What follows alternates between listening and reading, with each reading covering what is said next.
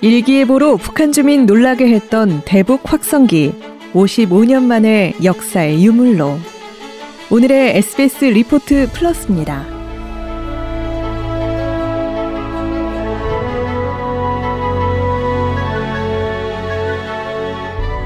4월 27일 남북 정상회담 이후 합의 사항에 대한 조치가 하나씩 진행되고 있습니다. 국방부는 5월 1일부터 군사분계선 일대에서 확성기 방송과 전단 살포를 비롯한 모든 적대 행위를 중지하고 그 수단을 철폐한다는 선언 내용에 따라 대북 확성기를 철거하기 시작했습니다. 판문점 선언의 첫 후속 조치인데요. 특히 5월 1일은 대북 방송이 시작된 지 55년이 되는 날이라 그 의미가 더 큽니다. 국군 심리전단은 이동이 가능한 차량형 확성기와 고정식 확성기 등 40여 대를 운용해 왔는데요.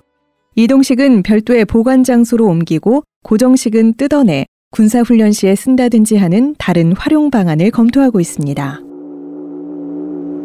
북한 동포 여러분, 여기는 자유의 소리 방송입니다. 이 종소리는 자유와 평화. 우리 군이 대북 심리전의 일환으로 확성기 방송을 시작한 건 지난 1963년 5월 1일 서해 군사분계선 일대였습니다.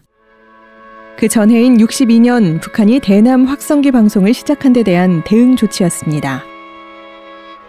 당시는 최전방 지역에서 북한군의 우리 군 장병 납치 시도와 상호 교전 등 크고 작은 충돌이 끊이지 않던 시기였습니다. 그러다가 미국과 소련의 대탕트, 냉전 완화 분위기 속에 1972년 남북 간에도 7사 공동성명을 내는 등 분위기가 좋아지면서 남북은 서로를 향한 확성기 방송을 멈췄습니다. 하지만 당시의 남북 간 화해 분위기는 그리 오래 가지 못했습니다.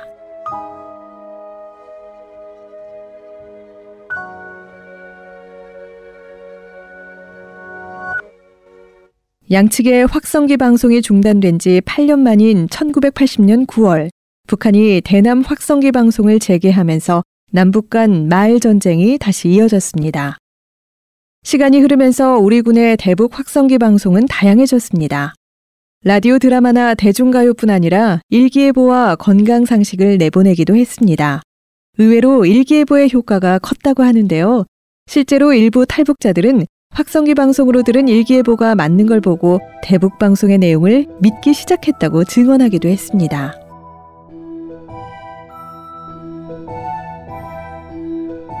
남북의 확성기 경쟁은 2000년 6월 1차 남북 정상회담을 계기로 중단됐습니다.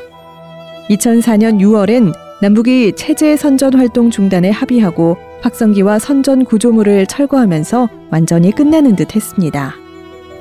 하지만 2010년 천안함 폭침 사건으로 대북 라디오 방송이 재개됐고 2015년 파주 인근 비무장지대에서 목함 지뢰 도발까지 벌어지면서 대북 확성기는 다시 출력을 높이게 됐습니다.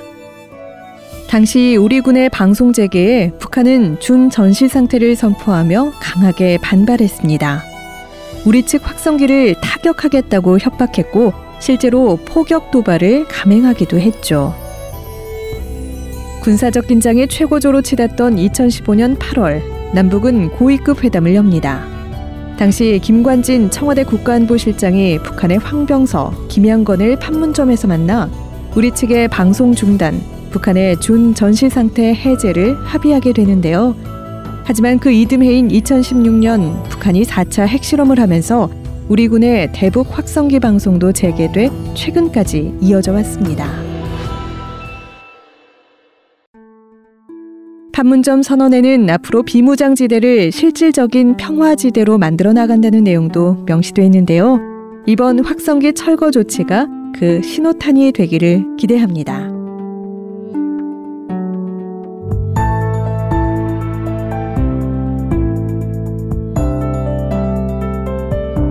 여기까지 오늘의 SBS 리포트 플러스. 저는 아나운서 정미선이었습니다.